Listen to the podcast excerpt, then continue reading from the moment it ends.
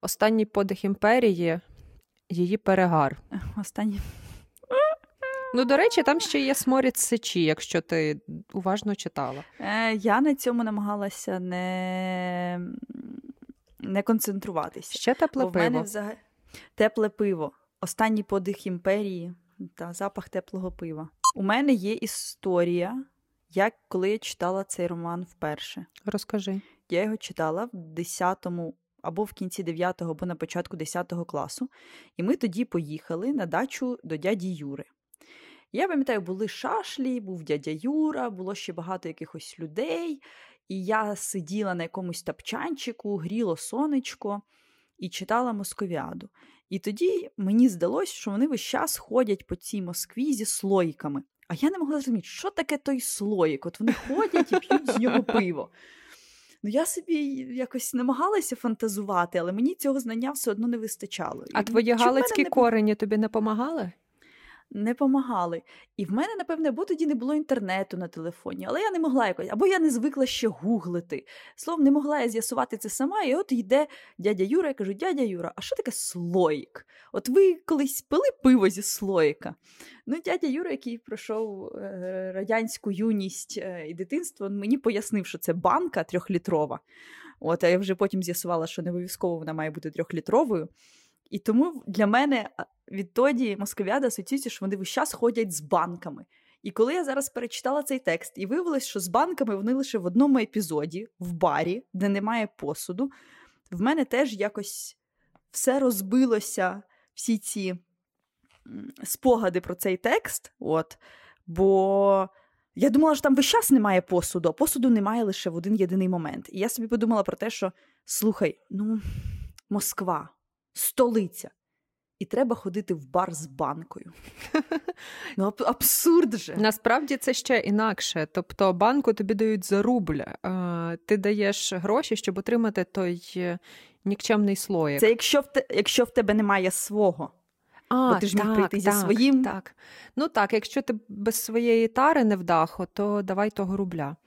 Е, в мене теж є історія, знаєш, про те, як я вперше читала Московіаду. Е, це було десь приблизно в такий же час. Я, на жаль, не пам'ятаю антуражу, але я пам'ятаю е, свої, скажімо так, ключові враження від першого прочитання Московіади і від першого прочитання польових досліджень з українського сексу Оксани Забушко. Реально, все, що я запам'ятовувала з цих перших прочитань, це сексуальні сцени. Я думаю, що це дуже легко пояснити тим, що я читала це у підлітковому віці, і напевне це мене дуже потрясало. Але все, що я пам'ятала з Московіади, це м, ота дивна сексуальна сцена, яка є на самому початку, коли герой спускається у ці підземні огидні душові, міркує про те, що йому дістанеться гаряча вода, і там він кохається із незнайомкою. Ну і знаєш, коли я перечитувала. Цей роман уже на дещо тверезішу і дорослішу голову, то для мене також було великим враженням, що насправді е, у ньому не тільки сексом займаються, а в принципі е, питання там стоять е, різного порядку.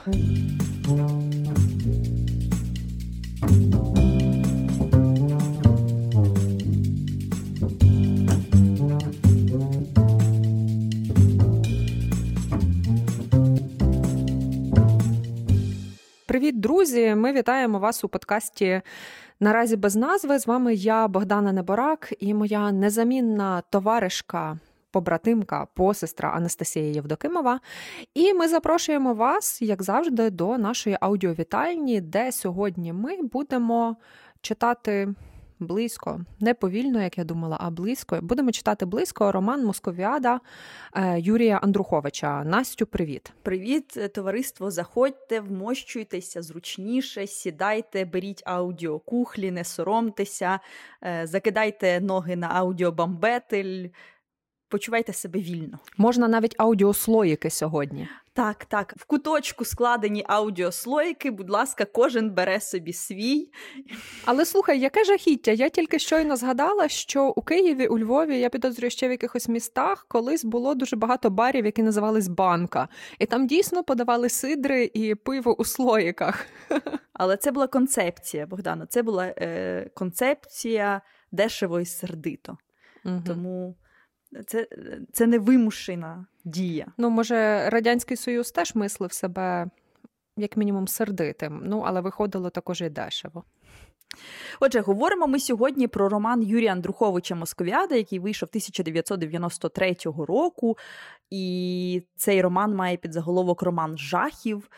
І сюжет його дуже простий, бо події відбуваються протягом одного дня в суботу, у день вихідний, тому що головний герой цього роману Отто фон Еф, він студент, і він слухає лекції у літературному інституті в Москві, де він навчається, і час від часу. Ну, так як, наприклад, в цю суботу він е, ходить містом, заходить в різні генделі, в різні бари, вживає алкоголь. Ну і так чи інакше з ним стаються пригоди. От події відбуваються протягом цього одного дня, протягом суботи, де є секс, де є випивка, де є купання, де він втікає від небезпеки і КГБ. Ну і зрештою, все це закінчується тим, що метафорично чи реально герой повертається з великої імперії, з символічної імперії з Москви в Україну. Цей роман він взагалі ще вражає тим, що як і перший роман Андруховича рекреації, Московіада була дуже огульно критикована. І критикована я маю на увазі не просто, що, мовляв, оглядачі оглядали цей текст, а говорили, що Андрухович е, робить неправильно або робить не те. І м- я просто дуже люблю іронізує там, де не треба. Е, так, що цей достойник робить е, щось от не так, як слід. Але слухай, я пригадую головне звинувачення, яке було щодо московіади. Ну, тобто, як пригадую, що я вичитала у критиці на цей роман свого часу. І воно полягає в тому, що текст дуже фрагментарний, що він не має якогось дуже чіткого сюжету. І сьогодні, коли ми розуміємо, що Андрухович є одним із чільних авторів українського постмодерну, то е, насправді це комплімент. І коли читаєш про те, що у цьому тексті поєднуються особливості різних жанрів, дуже різні прийоми, які типово не використовувалися у прозі, яка існувала до того, а до того панував соціалістичний реалізм, то розумієш, що це просто дуже висока компліментарність, якої ем, пощастило зазнати Романові Юрія Андруховича. Але тоді це очевидно виглядало як щось доволі скандалізоване. І я би дуже хотіла, щоб ми сьогодні поговорили з тобою, по-перше, чому цей роман скандалізує е, дискурс тоді. А по-друге, чи скандалізує він дискурс, якщо ми читаємо його сьогодні? Прекрасний план, і я думаю, що е, перелік окремих критичних текстів про роман Москвіада ми неодмінно додамо і в описі до епізоду. І, звісно, звісно, шукайте більше в наших інстаграмах. А ще треба додати для тих, хто не прочитав все-таки Московіаду, але слухає нас. Я не звинувачую, це не пасивна агресія, але цей роман дійсно дуже короткий, і його дуже просто прочитати швидко і отримати кайф і задоволення від того, що ви подужали е, цілісний художній твір. Е, і тому я дуже надихаю усіх, хто тексту не прочитав, усе таки це зробити. Отже, нам йдеться про е, роман постмодерний і відтак постколоніальний. Роман, в якому герой ставить дуже багато запитань до імперії, і, от, власне, які запитання він до неї ставить. Е, а це і запитання до тебе? Е, ну, е, я от одразу намагаюся ем, згадати, чи він дійсно ставить питання до цієї імперії, тому що я більше концентрувалася на певних ствердженнях або на певних заявах. І, наприклад, в цього тексту є епіграф. Це епіграф із останнього твору е, поета-сімдесятника Грицька Чубая, який звучить: Нехай і на сей раз вони в нас не вполюють нічого. Це заключні рядки із поеми Говорити, мовчати і говорити знову, яку Грицько Чубай пише після великої перерви, е, пише незадовго до своєї смерті. І очевидно, що це слова спрямовані проти репресивної машини Радянського Союзу, яка поета просто нищить. І для мене дуже цікавим є цей, ем, це, напевно, не місток, але це певний ключ до прочитання Московіади. Е, тому що голос, який може дозволити собі герой Андруховича, цей молодий поет. Він уже геть інакший. Це голос, який може насміхатися, це голос, який може звинувачувати, це голос, який може іронізувати, і насправді голос, який може квитатися. Ми з тобою вже трохи говорили про те, як сучасна українська література квитається іноді з власними попередниками, але іноді вона квитається із тими, хто заподіював її зле. Заподіював її героям, її читачам зле.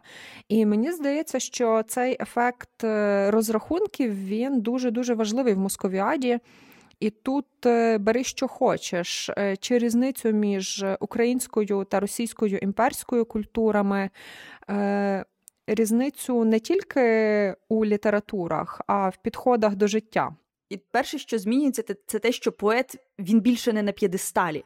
Бо в Московіаді головний герой поет, і ми бачимо, що він не пророк. Так, це поет пияк, це поет е, Ловелас, це поет Богема, це поет, якщо хочеш, блазень, бо в певний момент карнавалу він дійсно вдягає костюм блазня.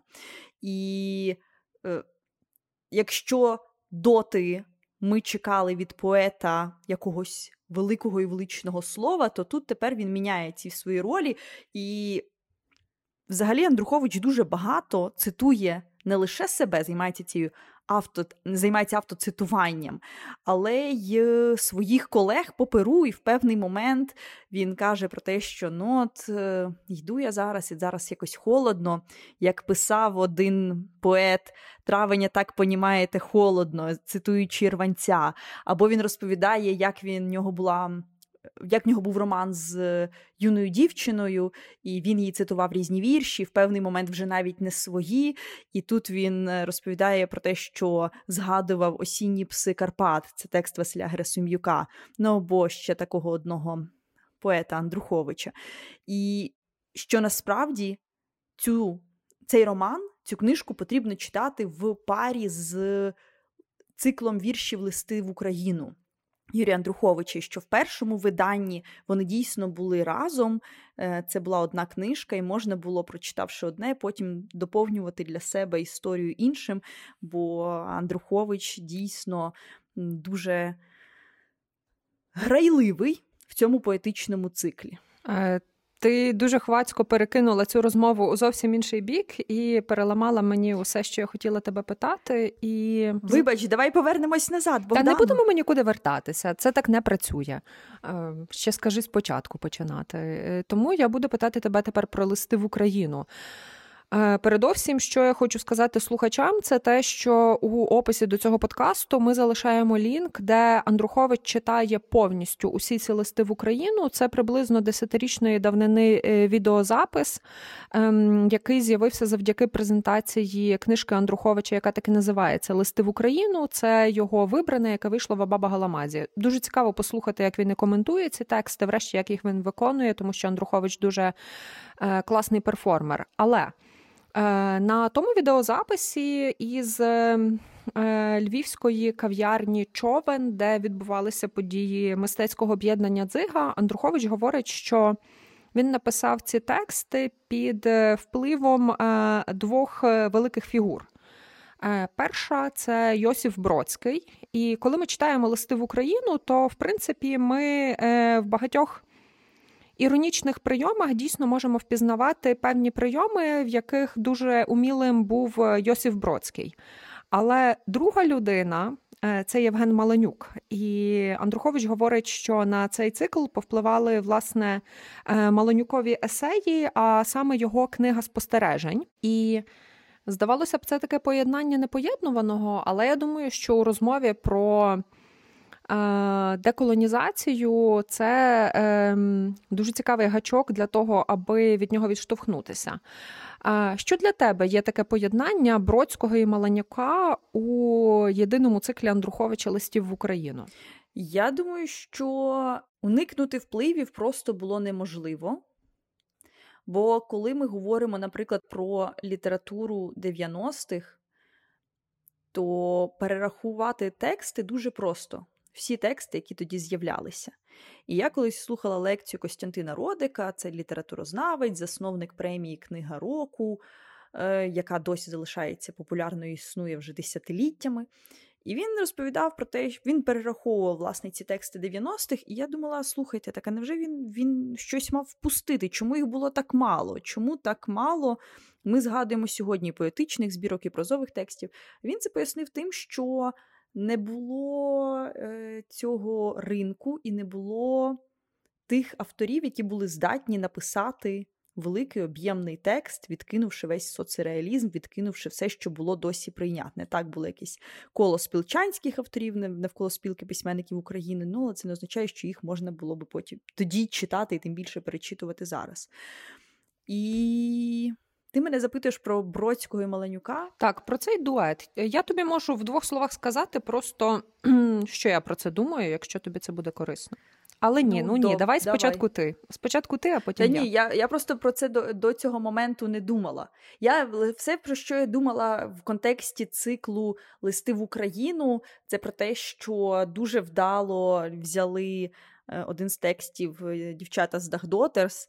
От, і е, класно заспівали. Вони тут не стільки юні, скільки терті.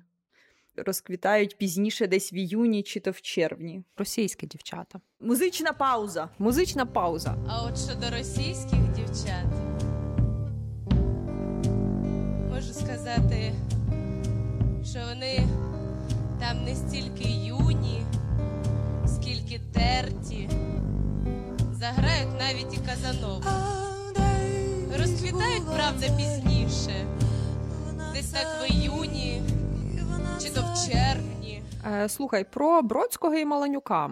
Мені здається, що це дуже класний дует для того, аби взагалі розуміти. Е, контексти російської культури і її впливи. Щодо Бродського, я, по-перше, хочу наголосити, що цей цикл листи в Україну написаний задовго до того, як Бродський написав свій е, славнозвісний текст на независимость України, в якому він висловив своє ставлення до України. Е, але я часто думала про те, чому існував такий певний навіть культ читання Бродського. Е, про Бродського, наприклад, згадує Тарас Прохасько у своїх розмовах з Тетяною Терен. Ем, Бродський є важливим для Юрія Андруховича, для багатьох поетів-вісімдесятників українських. І знаєш, я собі це пояснюю тим, що Бродський був людиною, якій вдалося вирватися із совка і досягнути успіху.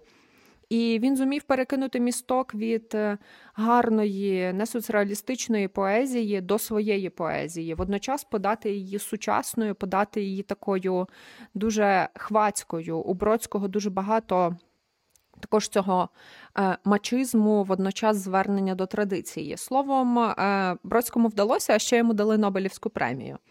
І тому я думаю, він справді був таким важливим, як той, чиї тексти все одно доходили сюди, але е, він був е, не особою, яка представляла радянський союз. З іншого боку, він був імперіалістом, але це вже така трохи ширша розмова. Я думаю, що важливо сказати, що неможливо просто взяти і відтяти усе минуле, яке має стосунок до імперії, в цьому випадку до Російської імперії, е, тому що воно було, тому що воно впливало, тому що воно існувало у дискурсі, і не можна, знаєш, так стерильно, як е, хотіли того комуністи, усе почати з історії Великого жовтня. Просто тому, що все не почалося історією Великого жовтня.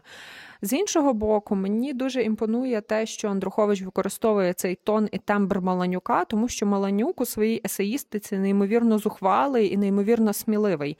І коли Андрухович це вбирає у свою дуже таку з одного боку вишукану, з іншого е, неймовірно жорстку і хвацьку українську мову. Е, він дає цим ідеям Маленюка, які вже на ту мить мають 40-річну витримку, нове втілення, нове дихання і продовження. І мені це просто імпонує як референс до одного з попередників, тому що Маленюк не тільки есеїст, а й дуже важливий поет. Ти згадувала про імперію, і ти згадувала про ту велику імперію, величну. А в романі Друховича нам все-таки йдеться про її занепад, тому що змальовується Москва як центр цього чогось такого великої держави, але е, в цій великій державі е, цей світ насправді абсолютно непривабливий, так? Тому що що є в цій Москві? Там є кар'єризм, там є лицемірство, так, і фактично на цих двох в'ялених сомах, через зірочку, це для тих, хто читав роман, і тримається це місто. І для головного героя Отто імперія є противником, який не дає жити. Це не ворог, але він все одно постійно з цією імперією змагається. Він не порівнює її з жодною іншою, хоча міг би, наприклад, з Австро-Угорською імперією порівнювати. В нього є, власне, цей досвід, так як у представника Станіславівського феномену, але ні. Бо от є ця Російська імперія, так, є Большой театр, є ось тут собор Василія Блаженного недалеко. Але насправді тут же є брудна пивничка, в якій п'ють зі слоїків, бо немає посуду. І все це існує разом в одному світі. І саме тому, для того, щоб зрозуміти цю імперію, побачити її, її розпад, герой робить цей стрибок з сьомого поверху гуртожитку в підземне царство на саме дно, коли він стрибає. Ми вже говорили про цей рух, коли говорили про подорож, е, про роман Інтернат, також про подорож на якесь дно. Ну, от, власне, він стрибає на це дно куди? Правильно, в метрополітен, в підземний метрополітен, бо він чекає того, щоб побачити, як ця імперія повністю зруйнується. І ми розуміємо, що ми до кінця не можемо довіряти цьому героєві в тому, що він бачить, бо він також перебуває на підпитку. Тобто сп'янілий герой розповідає нам про те, як розвалюється імперія, як руйнується щось величне, де вже немає продуктів, де вже немає іграшок в дитячому світі, які він не може купити, і де навіть немає горілки. І, і піва кончилась. От, піва кончилась, жена ушла. Угу. Брат, пиво кончилось, пиво кончилось, жена ушла. Так, з нами були Юрій Андрухович та гурт Мертвий півень. А я до тебе з питанням, Настю, от е, ця імперія вкрай неприваблива. Це якийсь осередок нечистот і багатьох нелогічних людей, речей, вчинків е, і істот, які зібрались там ситуативно.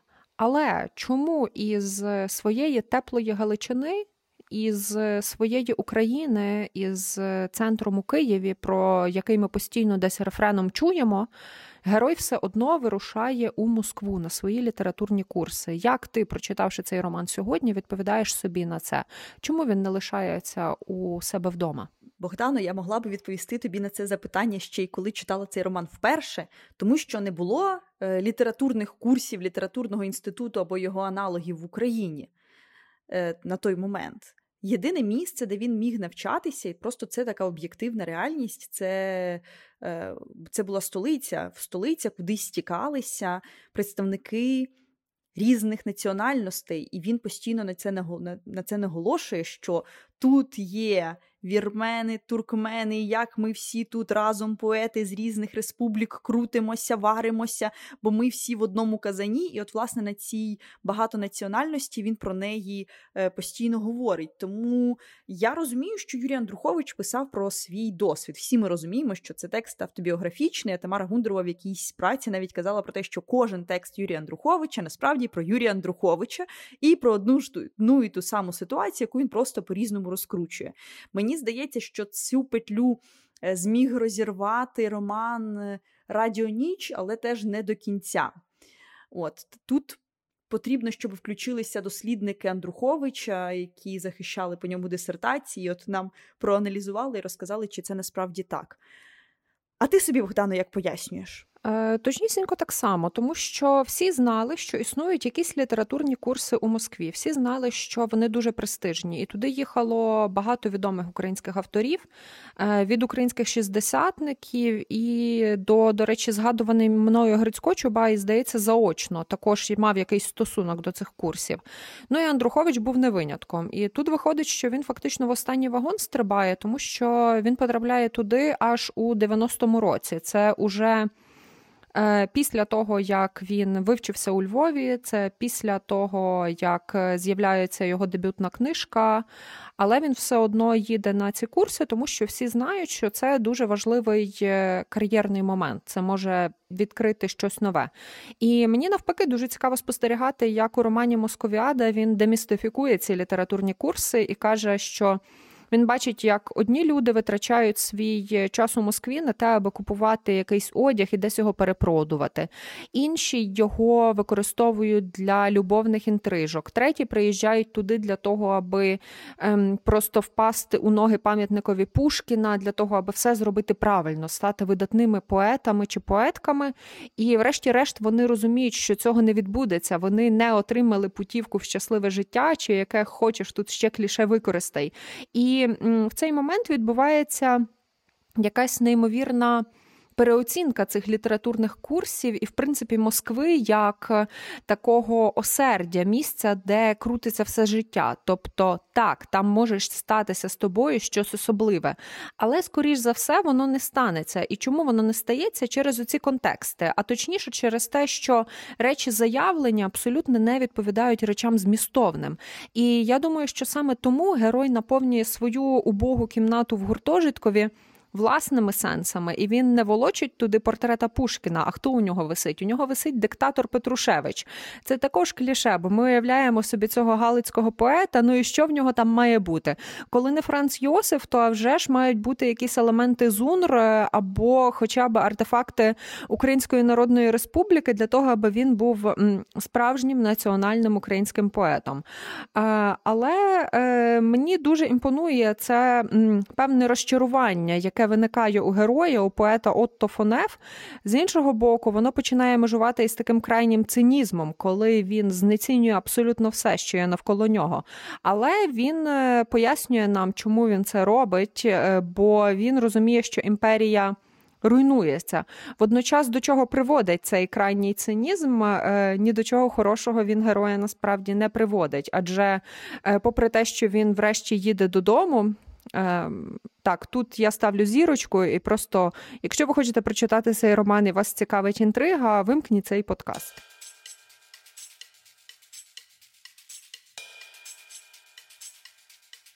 Пауза минула.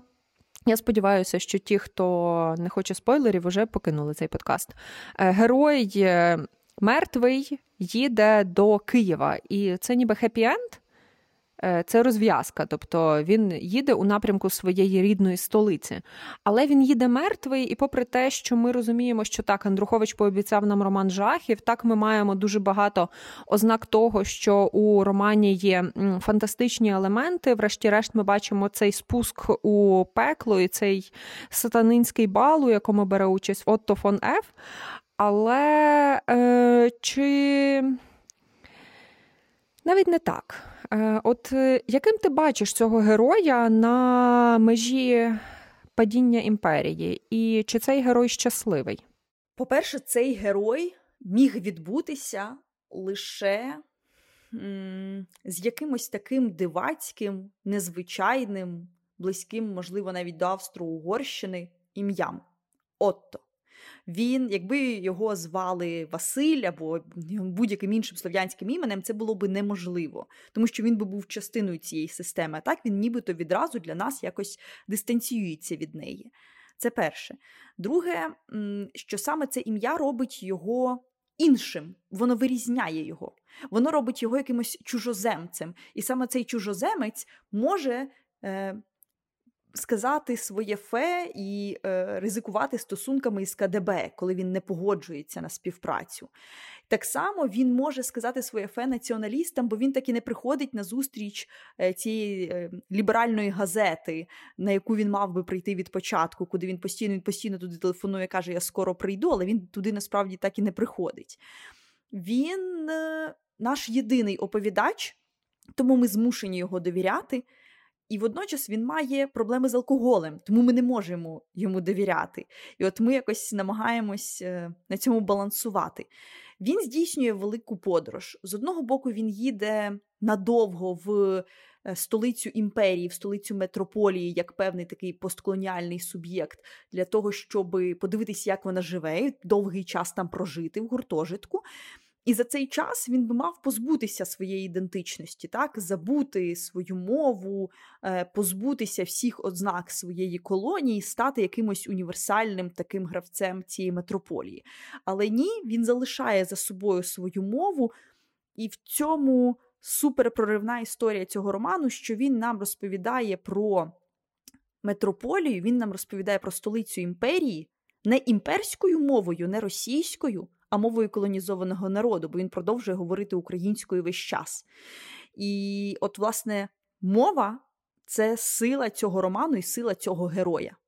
Бо українською мовою говорить не лише Отто Фонеф, нею говорить Ленін, нею говорить Іван Грозний, нею говорять багато інших персонажів, коли е, Андрухович графічно передає російську мову українськими літерами. І от е, в цьому місті, де живе так багато українців, е, все одно е, це найбільше українське місто в світі, бо це Москва, каже нам Андрухович в своєму романі. Але ми їх не можемо розпізнати іноді цих українців. От бачите, Отто Фонеф ми розпізнати можемо. І він здійснює цю мандрівку до підземного царства і назад, і тому він нам цікавий, бо в нього є цей унікальний досвід. А чим закінчується роман?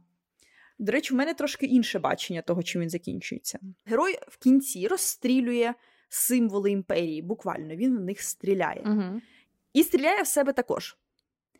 Він мріє потрапити в Україну, і тому він йде а, на вокзал і опиняється на третій полиці в поїзд, який має довести його до цієї України. Куди його довести, якщо він вже мертвий? Значить, довести його, напевне, в рай.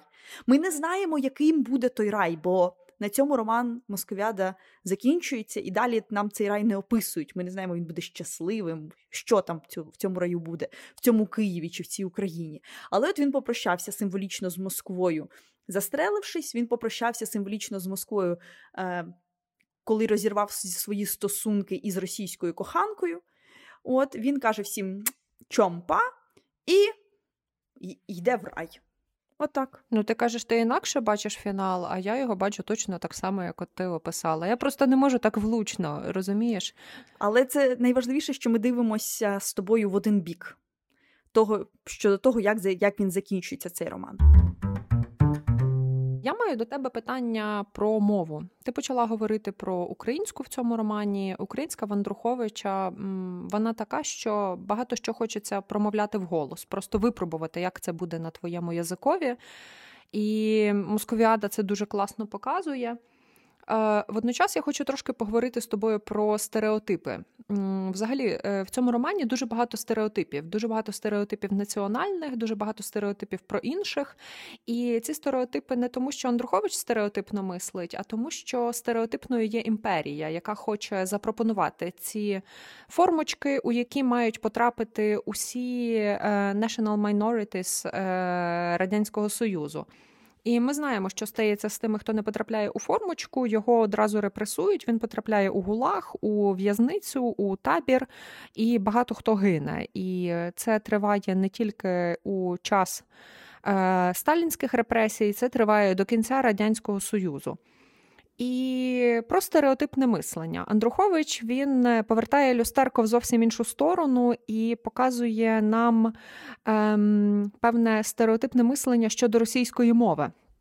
Я дуже люблю ці фрагменти роману. Вони дуже веселили мене і під час першого прочитання, і під час усіх наступних я читала цей текст, мабуть, разів 4 чи 5. І от е, скажи, що ти сама думаєш про насмішки зі слів ем, передбанник або благолепіє чи любомудріє? Е, тобі це як читалося? Як тобі читається про? Е, поета Ніколая Палкіна, який написав поетичну збірку Розпліла касу Бірьоза. От що ти про це думаєш? Я думаю про те, що Отто Фонеф весь час п'яний, і здебільшого всі, хто навколо нього, п'яні теж. І тому ми собі можемо насміхатися, і це буде цілком законно, бо вони не розуміють, що вони несуть. Вони не розуміють, е, як в них там складаються докупи ці слова. Е, це ладно зроблено чи аби як. І от, власне, ця те, що вони весь час п'яні, через це імперія розпадається. Тому для нас це дуже добре, що вони весь час п'яні. І мені більше подобається, що у цього Отто в голові поруч стоять пафосні промови. Такі про Україну, яка має бути окремо від Росії, і до уявного короля до уявного короля, не просто короля, а я перепрошую Олелька II, так, до якого до певного до містичного персонажа, якому він пише ці листи про якусь екзотичну країну, яка десь якось існувала би чи або існує в паралельній реальності. От з одного боку, все це, а з іншого боку, а хоча ні, він в барі теж, наприклад, перепрошую, в Генделі теж він, коли виступає, і вся ця спільнота навколо п'яниць замовкає, це також пафосний виступ. От вони з одного боку замовкають, а з іншого випивають чарку горілки. От якось і всі ці шари алкоголю в ньому складаються. І е, мені ці е, мовні ігри дуже подобаються, бо вони дуже сміливі, і він, е, він їх не боїться. Знаєш, я почала думати про реакції навколишніх. Ти згадала про пивничку, і ну, пивничка це красиве слово. Е, оте, куди вони ходили, воно називається пивбар на фон Візіна. І в тому пивбарі є одна справді з найцікавіших промов героя, де він говорить про окремішність України, окремішність української культури, і здавалося б, е, ну важко знайти менш доречне місце для того, аби цю всю тираду вивалити. І знаєш, я щоразу, коли це читаю, я думаю, попри те, що я знаю, що буде, я думаю, Боже, як зреагують ці його друзі, які всі належать до різних спільнот, до різних націй, серед них є росіянин, і як же ж він зреагує? І я згадую листи в Україну Андруховича, де він розказує, якою є реакція. Персонажа, який потрапляє у ці обставини, і перед яким стоять ось такі екзистенційні питання. Такий персонаж говорить: вену вріжу, скажімо, чи всіх заріжу. І тут нема варіантів: або ти сам себе, або ти інших. І ти навіть не готовий до діалогу чи дискусії. Тобі це не потрібно. В тебе є ось ці А і Б, і до побачення. Угу. Я щойно зрозуміла, що е, ми з тобою не зробили е, такий пафосний вступ про Юрія Андруховича як автора прози, поезії, як перекладача, як людину, яка працює з музикою і має власні музичні проєкти, як е, рупора української. Українських ідей на міжнародному ринку, який постійно виступає так чи інакше для різних медіа за кордоном. Бо всі ці слова стають важливими, коли ми говоримо про музику і твори Андруховича, зокрема про музику і московіаду. Я хотіла запитати, чи думала ти про це, про Андруховича Меломана і те, яким є цей музичний світ московіади, або взагалі звуковий світ, акустичний, аудіальний. Е, я про це думала, тому що. Ем... Андрухович дуже любить, наприклад, Jethro Tull. І в нього є навіть есей, де він е, розповідає про Бу-Ба-Бу і пише про символ Крайслер Імперіал. Я не буду зараз довго про це розводитися і просто залишу вам лінки, назву цього есею. Але там він пише про те, що, мовляв, ось пишу я цей есей і пишу його під платівку Jethro Tull. І буду писати, доки ця платівка буде грати.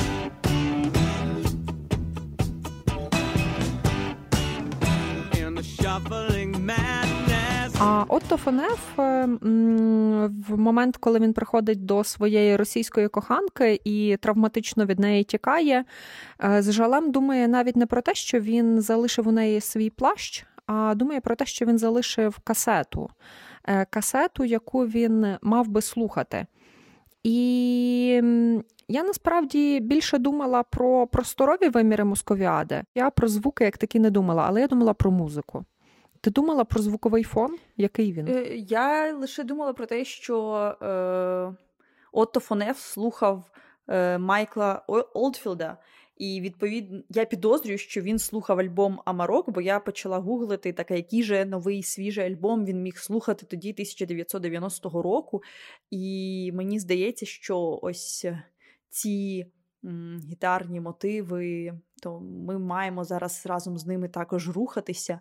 І от наша ще одна музична пауза.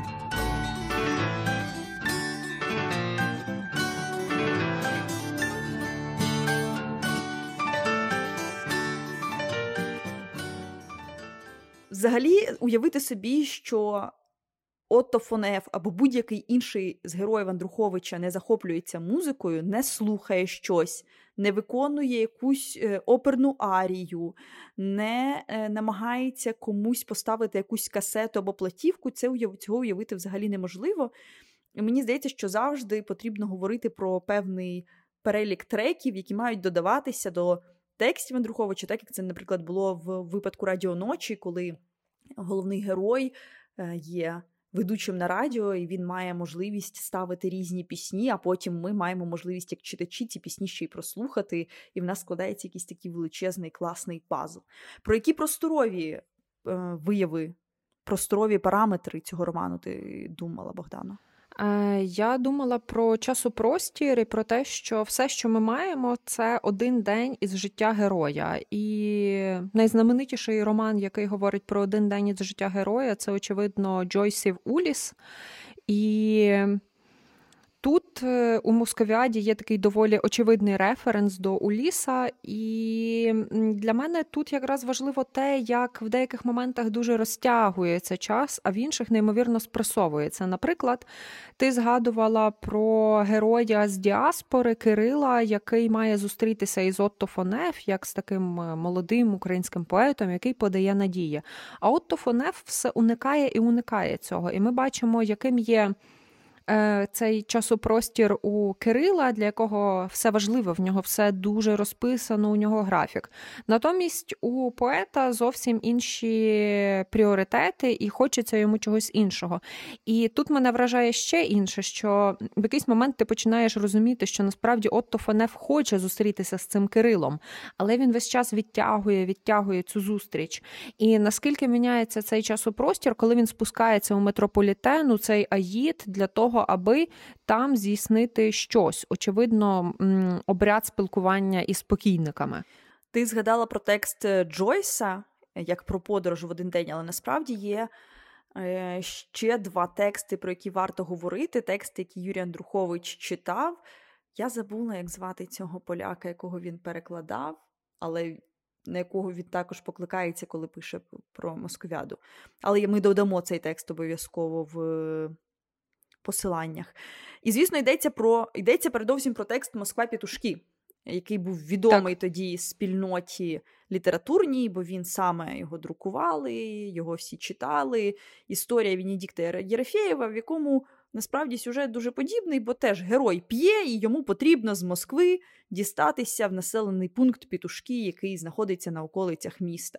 І як йому потрібно по дорозі ще виконати певні завдання, певні задачі, і він з цим не справляється, бо також перебуває в цьому алкогольному тумані. Тому я думаю, що у Юрія Андруховича було багато попередників. Ну і як людина ерудована, він, звісно, всі ці тексти знав, і вони всі допомогли йому створити щось своє унікальне. Що для тебе у Московіаді стосунки з жінками? Е, тому що коли я перечитую цей текст, е, то, е, ну, по-перше, я згадую дві праці, я згадую транзитну культуру Гундорової, де вона нагадує про те, як змінюється герой від 90-х до нульових. По-друге, згадую е, монографію Марка Андрейчика про інтелектуала як героя української постмодерної прози, і там він також переважно пише про 90-ті. І про це також пише Соломія Павличко. Але от я поприкривалася іменами і зараз спробую це все зібрати докупи. Е, яким є герой 90-х? Цей герой чоловічої, маю на увазі герой чоловічої прози, він дуже часто, як ти казала, богемний поет, він інтелектуал, е, він е, дуже несоціалістичний або в чомусь антисоціалістичний. Такого би в Радянському Союзі назвали туніядець, тобто людина без роботи, яка валандається туди-сюди.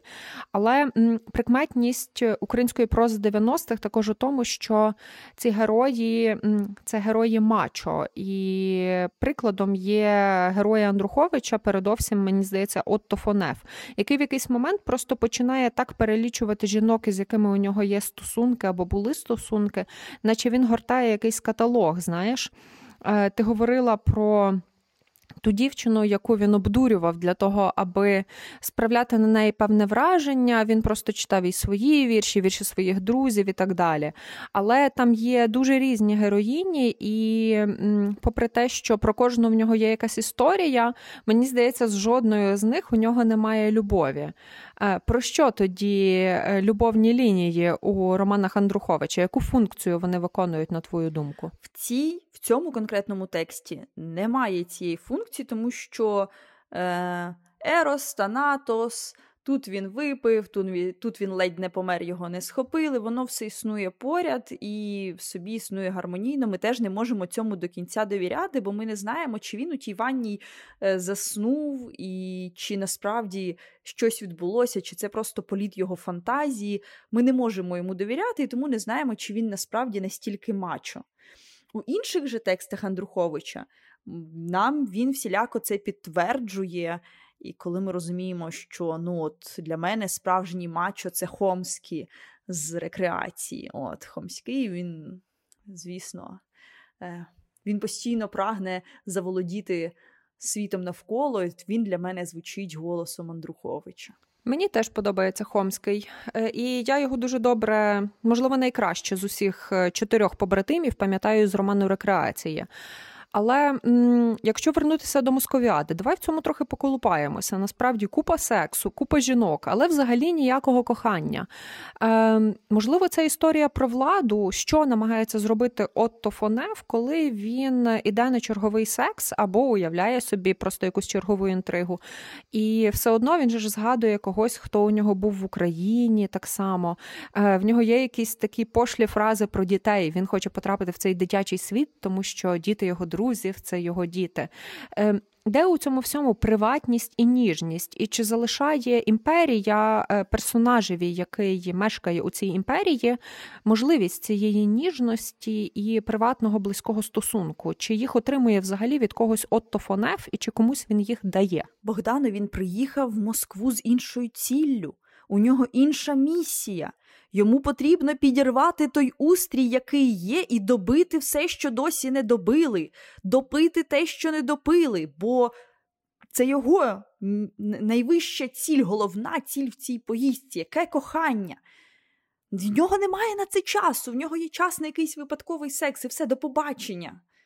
Він не буде розбиратися, з ким він сьогодні вранці кохався. Він не намагатиметься схопитися і триматися за е, любов зі своєю російською е, коханкою, яка насправді володіє зміями, яка зачаровує змій, яка заклинає змій. Бо він не змія. Він Звичайний український поет, який пише роман у віршах. Ми не знаємо, про що цей роман. Ми не знаємо, чи він насправді існує, чи він планував би його закінчувати, чи він його взагалі починав писати. Але от його найбільша любов і найбільша пристрасть мала би бути література, а він свій талант тим часом пропиває. Знову ж таки, через високу місію, велику мету. Я підозрюю, що ти це бачиш інакше. Ні, я бачу це так само, але я дуже цікавилася твоєю думкою. У нас сьогодні якийсь синхрон, розумієш? Якось ми дуже схоже читаємо московіаду. Нам нарешті треба вийти на якусь гостру точку. Богдано, е, я думаю, що на гострі точки ми можемо виходити у форматі, наприклад, читацьких клубів, які є у The Ukrainians. Про це знають всі амбасадори і амбасадорки. Тож, якщо ви досі не з нами, приєднуйтеся, бо читацькі клуби, які модерує Богдана, це можливість поговорити більше про тексти, заглибитися, вийти на діалог. Можна прийти і сказати своє слово, і ти будеш також прийнятий в це коло. Там можна говорити так само, як можна збиратися тут за нашим аудіостолом. Тому Дуже запрошуємо. Е, так, у нас є читацькі клуби, на яких ми обговорюємо завжди дуже класні книжки, дуже різні. Приєднуйтеся до нас. Е, а тим часом я все-таки Настю спробую з тобою поговорити ще про московіаду. Є річ, яка мене тривожить в усіх романах Андруховича, і Московіада не є винятком. Це майбутнє героя. Е, що чекає його далі? Ми говоримо з тобою про цей сюжет Орфея, який спускається у пекло з різними мотивами. Ці мотиви завжди високі, завжди благородні. Але як ем, Орфей, коли виходить з пекла, він все одно не може забрати з собою свою кохану, тому що ми пам'ятаємо цей сюжет давнього міфу. Вони не дотримуються договору і вони не отримують бажане. Е, так і з героями Андруховича ми не завжди зможемо відчути, що там за прірвою. Тому що коли ти читаєш текст, все одно е, дуже часто в тебе є таке бажання, щоб всі жили довго і щасливо. І з Андруховичем е, ти ніколи не отримуєш цього цієї обіцянки хеппі-енду. І мене дуже цікавить цей Отто Фонеф, якраз як особа, яка зависає яка насправді існує між світами, в якої є певні не так проблеми з ідентичністю, але труднощі із реалізацією своєї ідентичності, бо це в себе удома він галичанин. Це в себе у гуртожитку він тримає артефакти зунр якісь. Але назовні він хтось інший, він певний іноді хамелеон, а іноді він просто не говорить усе, що думає. І мене дуже цікавий цей стан героя, і як довго може існувати взагалі герой у такому становищі, е, тому що мені здається, це виливається якраз у таку дуже небезпечну історію, що виникають можливості, а він їх не бере. І такою можливістю, можливо, дещо гіпертрофованою є якраз цей контакт із людиною з діаспори, яка нібито пропонує різні варіанти, що ще можна зробити. А герой просто не має сил для того, аби вхопитися за цю соломинку. І яким ти бачиш це майбутнє героя? Ти говорила про можливість раю, адже все одно він їде до України, він їде в цьому напрямкові. Але чи є у нього фізичне реальне майбутнє? Фізичне реальне майбутнє це майбутнє всіх випускників літературного інституту, які літературна діяльність, творча діяльність яких складалася по-різному. Ну, от Ми собі можемо уявити, що е, цей персонаж це Юрій Андрухович, що цей персонаж це Олександр Рванець, що цей персонаж це багато інших авторів. І тоді просто дивимося на біографію реальних людей і собі дофантазовуємо. Бо Отто Фонеф він застрелився. Навіть якщо метафорично гаразд, він перестав існувати для цієї імперії, і якесь його нове життя має початися з чистого аркуша, і Андрухович не дає нам простору для фантазувань, яким буде це нове життя, коли він повернеться в Україну. Ми попрощалися з усім попереднім досвідом, і на цьому Юрій Андрухович ставить для нас крапку. І ми вже самі можемо собі лише там якось з цим гратися, якщо в нас є потреба. А Який твій улюблений роман Юрія Андруховича? Рекреації. Однозначно. Мені подобається просто це свято Воскресаючого духу, коли різні автори туди їдуть, як вони з'їжджаються в перечутті свята. Зараз буде карнавал, вони починають пити. Мені це нагадує безліч літературних фестивалів, на яких мені доводилося бувати. І я щоразу уявляю себе цими персонажами, розумію, що так воно би все могло і відбутися. І так, це цілком собі реальна історія, коли я розумію, що насправді е, Юрій Андрухович писав про реальний фестиваль і про своїх друзів. Е, то для мене вони ще й всі стають живими людьми, і мені хочеться е, все більше. Про це читати, і я собі цілком уявляю Мацапуру як е, покійного проскурню. Тобто для мене цей пазл складається обидва режисера і обидва е, говорять в однакових, в однаковій інтона, однакову інтонацію. Який для тебе улюблений роман Андруховича Богдану? Іноді рекреації, а іноді перверзія, а іноді 12 обручів. Е, я така, я собі вибираю. У мене різні настрої бувають і різні потреби. Наприклад, коли я готуюся е, в чергове йти на гору Піпіван, в Чорногорі. А вже ж я перечитую 12 обручів, і я просто безтямно закохана у цей твір. Е, я не люблю німецьку мову, я кілька разів пробувала її вивчити, але це нічим не увінчалось взагалі. І коли я перечитую цей роман, мені хочеться спробувати знову, е, тому що там є герой австрієць, і там є Богдан Ігор Антонич, там є українські Карпати. Але знаєш, я про що подумала, що колись, коли в нашому подкасті наразі без назви з'явиться назва, ми з тобою зможемо поговорити не лише про залізницю у е, Жадана, але також ми могли би поговорити з тобою про образ Орфея у Юрія Андруховича і те, як цей міф про Орфея все змінюється, все наростає новими шарами, новими способами розуміння, і чому він такий важливий для письменника. А ще я б дуже хотіла колись з тобою поговорити про те, чи взагалі зобов'язаний письменник щоразу розповідати нову історію, е, чи він може дійсно обрати той сюжет, який його найдужче тривожить, і писати свою єдину книжку, просто щоразу вбираючи її в інші декорації. Е, я дуже надіюся, що ми це з тобою ще зробимо. У нас так багато ідей, так багато перспектив. І якщо у вас є також ідеї про те, про що би мали ми би поговорити Богдана і Настя в своєму подкасті наразі без назви, то діліться цими ідеями в коментарях. Е, залишайте, будь ласка, ваші оціночки на Apple Podcast, Google Podcast. Будь ласка, залишайте ваші коментарі в Ютубі. Ми все читаємо, і ми е, любимо читати кожне слово написане вами. Любимо, любимо. Будьте з нами, а ми будемо з вами е, в нашій аудіовітальні. Е, на виході дуже прошу всі слоїки здати, поставити в куточок, де ви їх взяли. Хочете забрати з собою. Е, про це можна поговорити якось окремо, бо як можна з собою винести аудіослоїк за межі подкасту, я поки що не дуже уявляю. Але ми постараємося вам видати аудіотараньку.